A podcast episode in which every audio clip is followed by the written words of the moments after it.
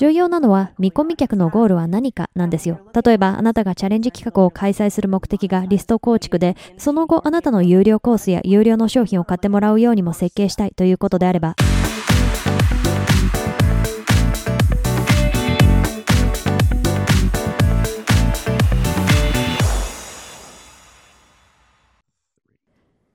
こんにちは、リッチ・シェフレンです。ミシェル、今日は来てくださってありがとうございます。最近忙しいんじゃないですか？あなたのビジネスはコロナによって落ち込むどころか、ものすごく成長したビジネスじゃないかと思うんですが、ここ最近の話から教えてください。こちらこそ今日はお呼びくださりありがとうございました。とても楽しみにしていたんですよ。3月4月は本当に忙しかったんですよ。私たちのビジネスはおっしゃる通り、急激に伸びました。というのもやっていることがどうやってオンラインでビジネスをするか、どうやってバーチャルに移行するかを教えるビジネスなので、今みたいな時期にこそ皆さんの力になれると考えているんです。おっしゃる通りです。では今日は何を話しましょうか？いい質問ですね。リッチから Expert Secrets の話を聞いてから、私この20年間何をしてきたかなって考えていて、今日はその中でも最大に成功したテーマについてお話ししたいと思います。もうシークレットではないかもしれませんが、クライアントにも常に聞かれる楽しい内容です。そのテーマとは、リストを構築するためのチャレンジ企画です。私がどのようにやってきたか、どういう仕組みになっているのかなど、というのもこれって誰にでもできるものすごく簡単な戦術なんです。時間も特別な IT も必要ありません。なのにリストを大きくして商品やサービスを販売していくのにものすごく効果的な方法なんです。いいですね。次のキャンペーン用とかブログをローンチするときとか目的は何であれそういうことのためにリストを構築したいときに使える戦略ということですね。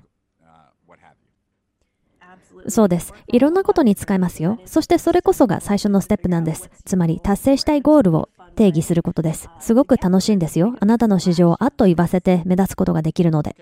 いいですね。ちなみにこれはあなた自身もやって他の人にもやり方を教えてきた方法ということですよね。どういう結果が出たかはやり方をお聞きした後に教えてもらいましょうか。先にやり方を教えてください。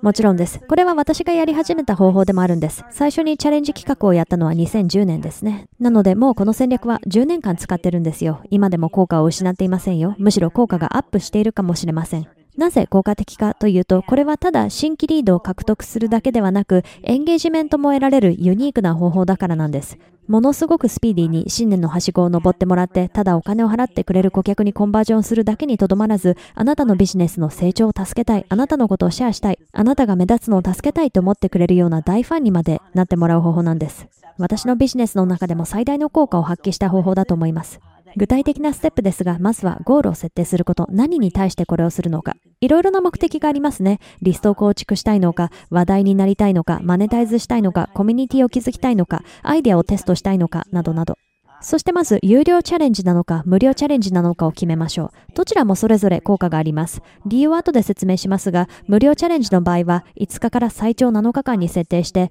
相手自身が達成したいとすでに気づいている目標を達成するためのアクションステップを組み込みます。ここが最初のポイントですね。相手がすでにこれを達成したいと気づいているものを選ぶんです。あなたが彼らはこうすべきと考えていることではありませんよ。有料か無料かを決めるということですが、いろいろな無料チャレンジがあるので、自分の市場でどんなものがあるのかを調べてみましょう。有料チャレンジでも同じで、私、先週末にとある有料チャレンジに登録したんですよ。2500円払うと、30日間にわたって E メールと動画を送ってくれるという内容です。30日間の間にきっと他のオファーもあって、私は買ってしまうんでしょうけど、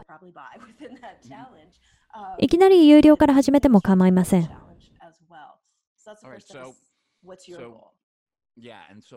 一瞬戻っていいですか？考え方のプロセスとしては、見込み客に対する何らかのチャレンジ企画を打ち出すということですね。そのチャレンジの内容は、あなたが提供しているものに近づくものであることが理想的だということで合っていますか？リストを構築したいという人がいたとして、その人がまだウェブサイトもなければ、オプトインを得る方法も持っていないということであれば、それが最初のゴールになるかもしれませんね。ドメインを手に入れましょうとか。こう進めていくと、ゴールに近づくに従って、相手のモチベーションはぐんぐん上がっていきますもんね。つまり、障害物を乗り越えさせてあげるということだと思うんですが、ただ、あなたがさっき買ったといったチャレンジ企画は、もっとコンセプトを学ぼう的な内容ですよね。思い出せる範囲でいいのですが、今までどのようなチャレンジ企画を考えて、クライアントを助けてきたのか教えていただけますか？減量チャレンジや運動チャレンジは分かりやすい例だと思うのですが、他にも珍しいチャレンジ企画があれば教えてください。あなたのビジネスにチャレンジ企画を当てはめる方法はいろいろあると思います。重要なのは見込み客のゴールは何かなんですよ。例えばあなたがチャレンジ企画を開催する目的がリスト構築で、その後あなたの有料コースや有料の商品を買ってもらうようにも設計したいということであれば、相手にとっての最初のステップは何か、第一段階は何かをよく考える必要があります。私が今までやったチャレンジ企画には、コンテンツマーケティングチャレンジ、ポッドキャスト設定チャレンジ、ファネル構築チャレンジなどもありますが、ファネルだったら、そもそもファネルを構築する前の段階で、まず必要な戦略は何だろうと考えるんです。その後にオファーするのが、ファネル構築の1日ワークショップなのですが、まずは相手にとっての現実的な最初のステップは何かを考えましょう。相手が何かを達成したと感じられるステップは何か。というのも、チャレンジ企画での目標は、相手に自信を持ってもらって、あなたのシステムやプロセスやガイドとしてのあなたを信じてもらうことだからです。私のクライアントにはありとあらゆるチャレンジ企画をアドバイスしてきました。ダイエットから食生活、運動、あとオーディエンスによりますが、思考のチャレンジ企画などの自己啓発系も効果ありますね。自分の市場であれば、市場が抱えている最大のフラストレーションや問題を把握できていますよね。なので、まずは5日から7日間で達成できる小さなチャレンジを考えてください。相手に現実的な第一ステップを進ませてあげられるもの、第一段階の小さな結果を出させてあげられるものは何か。大きな結果は有料コースで扱うべきですが、まずはその結果を達成している自分を想像させてあげるんです。それがまずチャレンジ企画でとても重要になるポイントです。第一歩を達成しただけに過ぎないけれど、自信を持てるようになったから企画が終わる頃には有料コースを買いたくなっているという状態です。次に進む前にまず質問させてください。見ている方もチャレンジ企画とは何ぞやというのが少し分かってきたのではないでしょうか。ちなみにミシェルの後ろのボードにフリー、ペイドって書いてありますね。で、私の質問なのですが、あるチャレンジ企画を有料にするか無料にするかってどうやって決めればよいのでしょうか？私はこれについては全く知らないのですが、想像するとおそらくすでにリストを持っているなら有料にしてもいいけれど、リストがないなら無料でスタートした方がいいのかなと。でも、有料にしてもその分のお金で広告を出せたりするからいいのでしょうか経験も踏まえて教えてください。すでにエンゲージメントがそこそこあるリストを持っているなら、有料チャレンジにしてもいいと思いますよ。ただ、私にとっての有料か無料かの一番の境界線は、チャレンジ企画の長さです。7日間を超えるチャレンジの場合は、有料にします。